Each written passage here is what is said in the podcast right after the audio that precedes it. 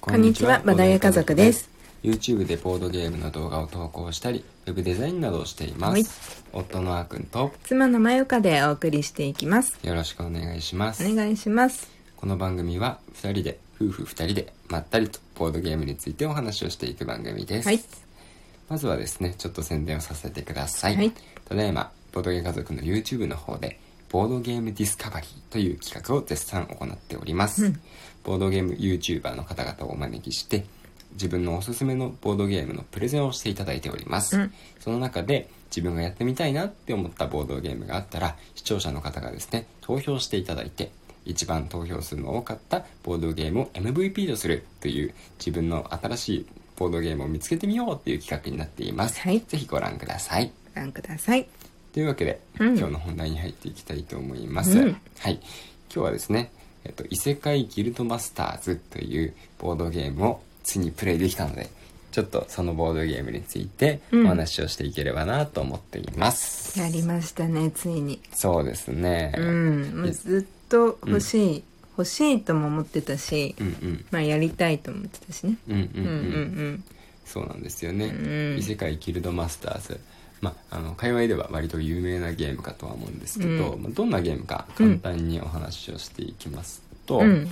異世界にねあの飛ばされた我々人間が、うん。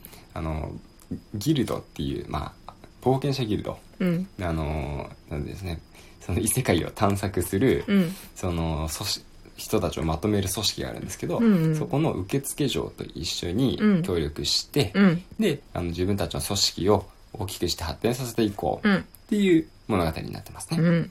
はい、で、えー、とゲームシステムとしては、うんまあ、本当に分かりやすくシンプルに言ってしまうと、うん。テラフォーミングマーズに近いです。うん。うん。はい、拡大再生産うん。ですね。うん。でどんどんどんどんあの最初は資源が少ない中でうんうん始めていって、うんでそこからですねいろんなカードとかを使ったりアクションしたりすることによって、うんいろんな資源を得ていって、うん生産性能をねどんどん上げていって、うん毎ターン毎ターン自分もらえるね、うんあのお金とか資源とかリソースとかがね、うん増えていって、うんそれを使ってまたねパワーアップしていったり、うん最終的に得点を得ていくとうんいう形になります。だからあの結果的にはね、うん一番得点を高くゲットした人がうん。勝利とういうん。形ですね。ですね。うん、うん。そうだね。でまああのー一応ねそのダンジョンみたいなものがあって、うんまあ、そこを攻略していくのが、うんまあ、一応目的っぽくはなってるんですけど、うんうんまあ、それ以外にもたくさんね得点をかあの稼ぐ手段っていうのがあるんで、うんうんうんまあ、勝ち方は一つ1パターンじゃないよっていう感じの,、うん。はい、あのやりがたいやりごたえのあるゲームとなっております。うん。いいんだね。はい、というわけではい。どうだった？やってみて。あ、楽しかった。うんうん本当に、あのね、つえっ、と、数日前にうん、テラフォーやったじゃん。やった久々にそうね。ねたまたまねたまたま。でう、んまあそれもあったから、で、その、で一番最初にまあテラフォーに近いよっていう話だったから、うんってなってくると、うんまだなんとなく、うんテラフォーで後悔したことを覚えてるわけよ。ああ、しとけばよかった。うん。次こうしようっていうの。うんうんで、まあ、それをうん少し、なんか、そう、それに近いことができたかなって思った。うんまあ、具体的にどうやったかちょっと覚えてないんだけど。その後悔が生まれないようにアクションを起こせたってことそうができたってことそう。た多分ね、あ、うんそうそうそう、あの、カードを最初に手札、えっ、と、好きな枚数、うん手に入れることができるけど、うんまあ、その、手に入れたいならお金を払わなきゃいけないじゃない。うんで、っていうのもあるし、うん。まあ、お金がうん。点最終的に点数にならないっうん。ていうのも分かったし、うん。っていうのもあって、うん。できるだけ買い惜しみをしないように、うんうん。あの思いっきり使ってうん。思いっきり増やせるようにん頑張った、おおー。うん、とにかくじゃああの拡大再生産というそのものうんうん。を意識して、そう。もうリソースをどんどんつぎ込んで、うん。あのなんだろうそのエンジン自体をでかくしていくみたいな、そうね、そうそう。そうでそうそうやってみたんだ。そう。うん。でなんかさどのくらいのペースで終わるのかも分かんなかったじゃん、ね。ラウンド制じゃないじゃん。そうそうそうそう。4ラウンドで終わりますとかじゃないから、うん。あのちょっとそこ変わってたね。うんうんうん。そうそう終わり方のポイントというか。うん。だからペースが最初分かんなかったからう、ん。うんまあうんとどのくらいなんというかな意味があることをしてるのかは全然分かんなかったんだけど、うん。うん、でも比較的その、えー産出フェーズね生産フェーズか、の時にうん。お金を増やしたりうんうん。あの戦うダンジョンを攻略するためのパワーを、うん。あの生産いっぱい生産できるようにうん。パワーを溜め込んだり。うんうん。なんかそういうところに頑張ってうん最初序盤からうん。できた気がする。うん。でも確かにね、うん。あの序盤さ最序盤は僕の方がそのお金をね、うん。いろいろこう集めるためですあの資金、うん。お金の生産力うんが高くって、うん。あこれ一番いい調子なんじゃないのっていうふうに思ってたら、うん。いつの間にか抜かれてたもんね、うん。お金の生産力が、そうだからやっぱお金って何でも作るしこのゲームお金めちゃくちゃ万能で、うん。であのテラフォーミングマーズみたいに、うん。そのカードを買うのにまずお金が必要、うん。カードをプレイするのにもお金が必要、うん。でしかもなんとこのお金あのパワーに変換できるんで、うんダンジョンを攻略するのにもお金でカバーできるっていう、うんまあ、そういうね万能アイテムなんで、ねお金があればね、うん絶対に困らないし、うんやれることめちゃくちゃ多い。っうん。ていう感じだからね。やっぱうん。お金を貯めていくのは大事、うん。僕もその意識だったんだけどね、うん。うん。いつの間にか抜かれてました。うん。だけどやっぱり、うん。そのなんて言うんだろうな。私はうん。1手番いよくて2手番目までくらいしか、うん。こう戦略を練れないっていう感じなんだよ。はいはいはいはい、うん、これをやこの1枚カードをプレイしたら、うん。次これができるなくらいまでは考えられるけど、うん。これをこうしたらこれがこうなるみたいなとこまではうん。あんまり考えられなくうて、ん。うん、なんかまあ途中これ意味なかったなっていうのはあった。ああまあねまあねそれはね、うん。一緒。あるある？そうそうそう。僕もね、うん。まあ初めてやるゲームでもあるし、うん。そのこれをやりたいっていう、まあ、一応目的がね一応できるんだよねうまず、んうん。でこの目的ができるために、うん。そのそれができるかどうか、うん。今自分の手持ちにあるもので考えてみる、うん。できるんだったらそのまあための行動をね、うん。まあ、そんな難しくないから大体、うん。そのこれやってこれやってこれやってこれやってこれやって5段階とかあるわけじゃなくて、うんうん。大体もう2段階か3段階ぐらいできるうん。っていうふうになってるから、まあ、それぐらいだったらやる、うんもうできそうになかったらうん。どうしようかなってなる、うん。でたまにそのこれなんかこれやりたいなみたいな、うん。強いカードとか、うん。来なかった場合に、うん。あこれどうしたらいいんだろうってなる、うん。うん。うん。そこは一緒だね。そうだね。うん。まあそうだね。なんかうーん。まあでも全体的にやっぱ面白かったというか、もう一回やりたいって思えるボードゲームだった。そうだね、うん。面白かったポイントがやっぱりいくつかありましたけれども、うん。まあ、一つはやっぱりこう拡大再生産の気持ちよさ、うん。これは絶対にやったね、うんお金を結構意外とバンバン増やせるんだよね、うん。うん、どんどんお金の産出量を増やせるから、うん。最初は20ぐらいしかお金ね、うん。テラフォと一緒じゃん、うん。20ぐらいしかね、うん。あの稼げないんですけど、うん。最終的にっていうかまあ後半に入るぐらいの段階で、うん。40は超えてうん。いったかな、超えてたね。まあ中盤か後半ぐらいで,、うん。でそこからはみんなそんなお金伸ばすことにね意識しなくなったから、うん。まあそんな伸びなかったんですけど、うんうん。まあ、割と結構お金伸ばせるしあとはそのおパワーですね、うん。あの武力というか、うん。男女を攻略するためのパワーだったり、うん。あとはポーションっていうね、うん。結構あの万能なね。そうそうそうそう、うん。万能なアイテムがあって使うといろんなことができるんですけど、うんうん。まあ、それもねうん、あの生産することができるようになったりとかして、まあ、うん。うん生産できるとポーションなんか生産できるんだとめっちゃ嬉しいようんね、うん。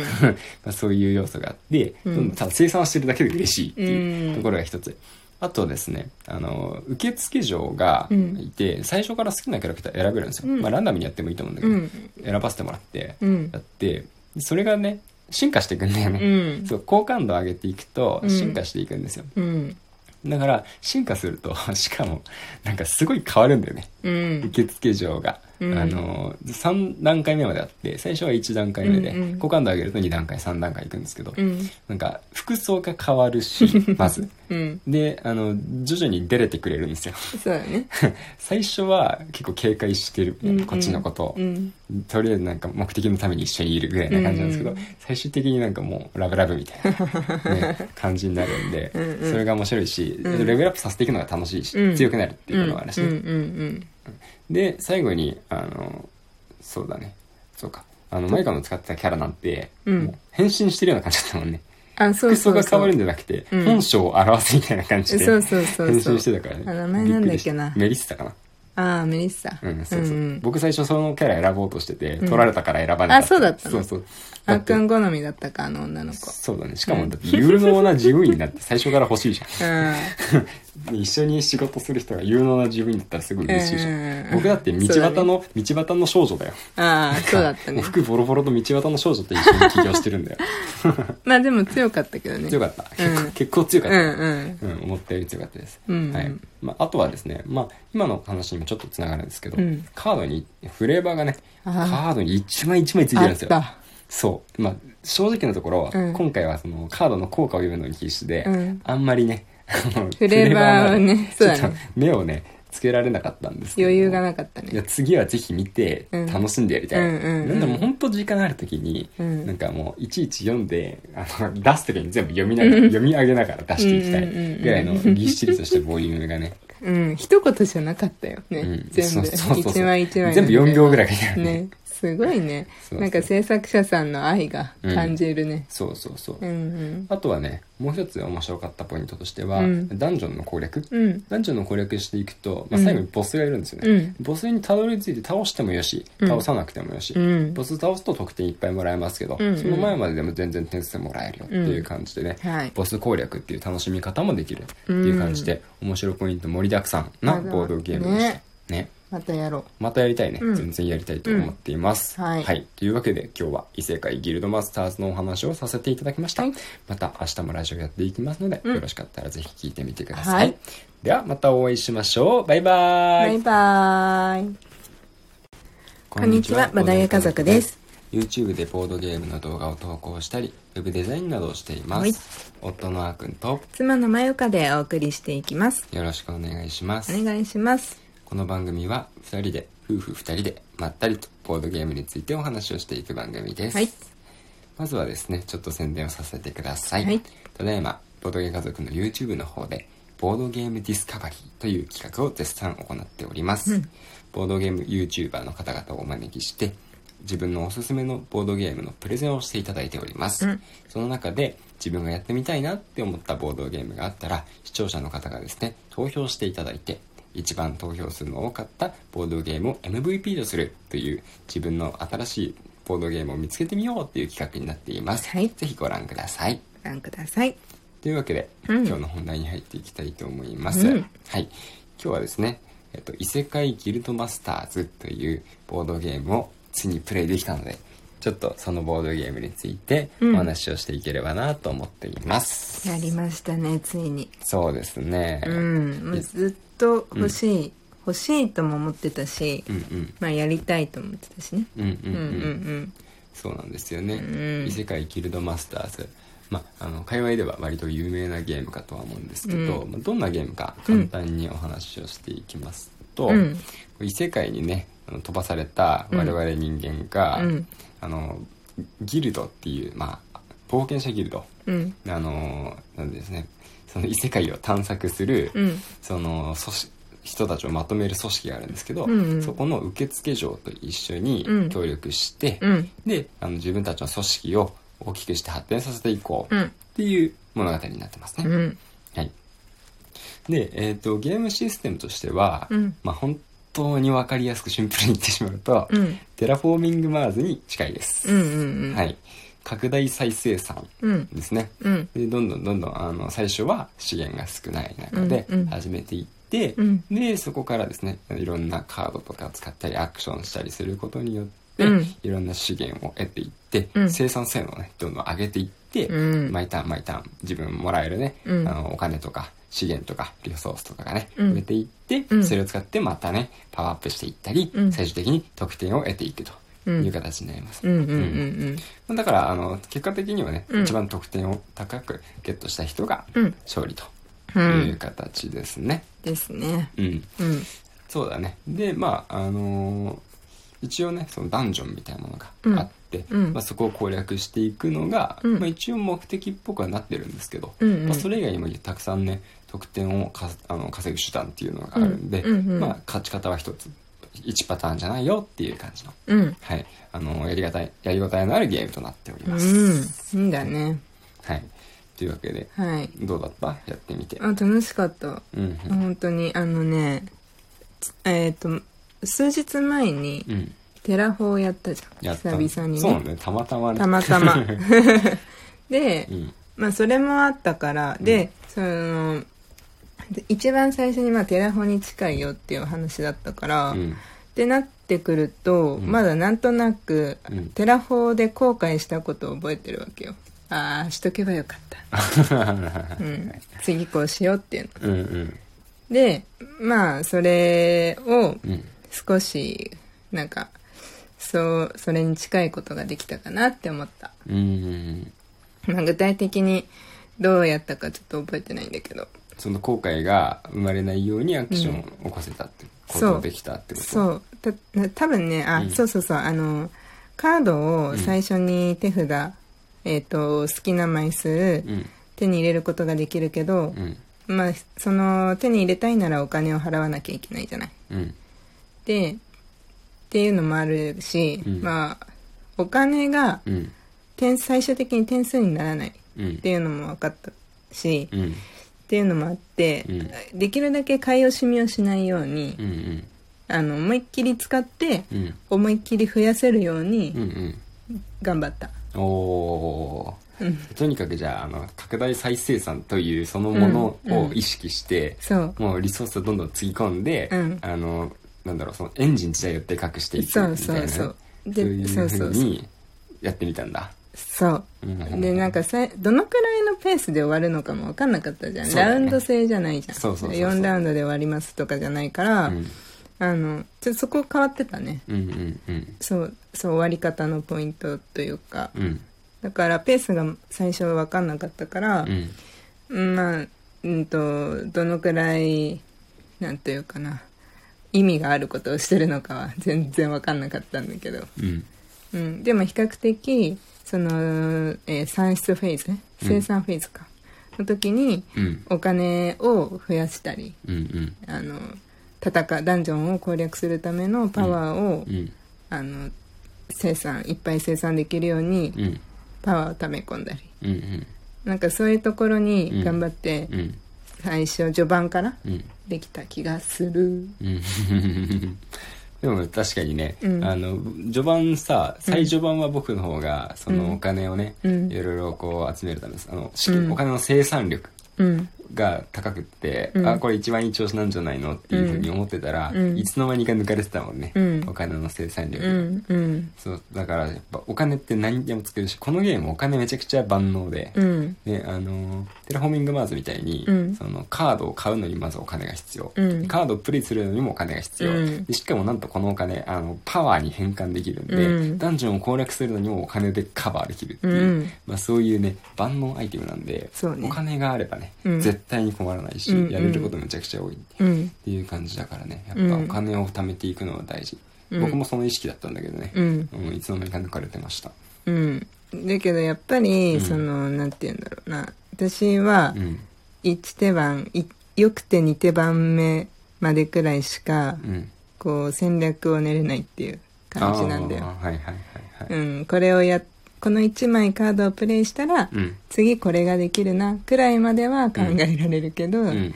これをこうしたらこれがこうなるみたいなとこまではうん。あんまり考えられなくてう、ん。うん、なんかまあ途中これ意味なかったなっていうのはあった。ああまあねまあねそれはね、うん。一緒。あるある？そうそうそう。僕もね、うん。まあ初めてやるゲームでもあるし、うん。そのこれをやりたいっていう、まあ、一応目的がね一応できるんだよねうまず、ん。うんでこの目的ができるために、うん。そのそれができるかどうか、うん。今自分の手持ちにあるもので考えてみる、うん。できるんだったらそのまあための行動をね、うん。まあ、そんな難しくないから大体、うん。そのこれやってこれやってこれやってこれやってこれやって5段階とかあるわけじゃなくて、うん。うん大体もう2段階か3段階ぐらいできるうん。自分になってるから、まあ、それぐらいだったらやる、うんもうできそうになかったらうん。どうしようかなってなる、うん。でたまにそのこれなんかこれやりたいなみたいな、うん。強いカードとか、うん。来なかった場合に、うん。あこれどうしたらいいんだろうってなる、うん。うん。うん。う んそこも一緒だね。そうだね。うん。まあそうだね。なんかうん。まあでも全体的にやっぱ、面白かったというかもう一回やりたいって思えるボードゲームだった。そうだね、うん。面白かったポイントがやっぱりいくつかありましたけれども、うん。まあ、一つはやっぱりこう拡大再生産の気持ちよさ、うん。これは絶対にやったね、うんうん。お金を結構意外とバンバン増やせるんだよね、うん。うん、どんどんお金の産出量を増やせるから、うん。最初は20ぐらいしかお金ね、うん。キャラフォと一緒じゃん、うん。20ぐらいしかね、うん。あの稼げないんですけど、うん。最終的にっていうかまあ後半に入るぐらいの段階で、うん。40は超えてうん。いったかな、超えてたね。中盤か後半ぐらいで,、うん。でそこからはみんなそんなお金伸ばすことにね意識しなくなったから、うん。まあそんな伸びなかったんですけど、うんうん。まあ、割と結構お金伸ばせるしあとはそのおパワーですね、うん。あの武力というか、うん。男女を攻略するためのパワーだったり、うん。あとはポーションっていうねうん。結構あの万能な、薬だね。そうそうそうそう、うん。万能なアイテムがあって使うといろんなことができるんですけど、うんうん。まあ、それもねうん、あの生産することができるようになったりとかして、まあ、うんうん。生産できるとねポーションなんか生産できるんだとめっちゃ嬉しいよね、うんうん。まあそういう要素があって、うん。ただ生産してるだけで嬉しいっていううんところが一つ、あとですねあの受付嬢がいて、最初から好きなキャラクター選べるんですよ、うん。まあ、ランダムにやってもいいと思うんだけど、うん。選ばせてもらってうん。やってそれがね進化していくんだよね、うん。そう好感度を上げていくとうん。進化していくんですよ、うんだから進化すると しかもなんかすごい変わるんだよね。うん。受付嬢が、うんあの3段階目まであって最初は1段階目で、うんうん。好感度上げると2段階3段階いくんですけど、うん。なんか服装が変わるしまず。うん。であの徐々に出れてくれるんですよ。そうだね。最初は結構警戒してる、うんうん。こっちのこと。を、うん。とりあえずなんか目的のために一緒にいるぐらいな感じなんですけど、うん最終的になんかもうラブラブみたいな、ね、感じになるんでうんうん。それが面白いし、うん。レベルアップさせていくのが楽しいし、うん。強くなるっていうことがあるしね、うんうんで最後にあのそうだね。そうか。あのマイカの使ってたキャラなんて、うん。もう変身してるような感じだったもんね。あそう服そうそう。装が変わるんじゃなくて、うん。本性を表すみたいな感じで。そうそうそう変そう。身してたからね。あ名前なんだっけな。メリッサかな。ああメリッサ。うん、そうそう、ん僕最初そのキャラ選ぼうとしてて、ん。取られたから選ばなかった。あそうだったの？そうそう。あっくん好みだったかあの女の子。そうだね。しかも、だって有能な自分員になって最初から欲しいじゃうん ん。一緒に仕事する人が有能な自分員だったらすごい嬉しいじゃん。うん僕だって道端の、道端の少女だよ。ああそうだったね服ボロボロと道端の少女と一緒に起業してるんだよ。まあでも強かったけどね強かった。結構,、うん結構強かうった。んうんうん、思ったより強かったです。うんはい。まあ、あとはですね、まあ、今の話にもちょっとつながるんですけど、うんカードに、フレーバーがね、カあードに一枚一枚ついてあるんですよ。そう。まあ、正直なところ、うん今回はそのカードの効果を読むのに必死で、うんあんまりね、フレーバーをねそう目をね、つけられなかったんですけど。余裕がなかったいやね次はぜひ見てうん。楽しんでやりたい、うんうんうん。なんでも本当時間ある時に、うん。なんかもういちいち読んであの出す時に全部読みながら読み上げながら出していきたいぐらいのぎっしりとしたボリュームがね。うん。一言じゃなかったよね、うん。全部。一枚一枚の全部4秒ぐらいかけてねすごいね。なんか制作者さんの愛が感じるね。そうそうそう、うんうん。あとはねもう一つ面白かったポイントとしては、うん。ダンジョンの攻略、うん。ダンジョンの攻略していくと、まあ、うん。最後にボスがいるんですよね、うん。ボスにたどり着いて倒してもよしうん。倒さなくてもよし、うん。ボス倒すと得点いっぱいもらえますけど、うんうん。その前まででも全然点数もらえるよっていう感じでね、はい。ボス攻略っていう楽しみ方もできるっていう感じで、面白いポイント盛りだくさんなボードゲームでしたねまたやろまたやりたいね、うん。全然やりたいと思っています、うん。はい。というわけで今日は異世界ギルドマスターズのお話をさせていただきました、はい。また明日もラジオやっていきますので、うん。よろしかったらぜひ聞いてみてください、はい。ではまたお会いしましょう。バイバーイ。バイバーイ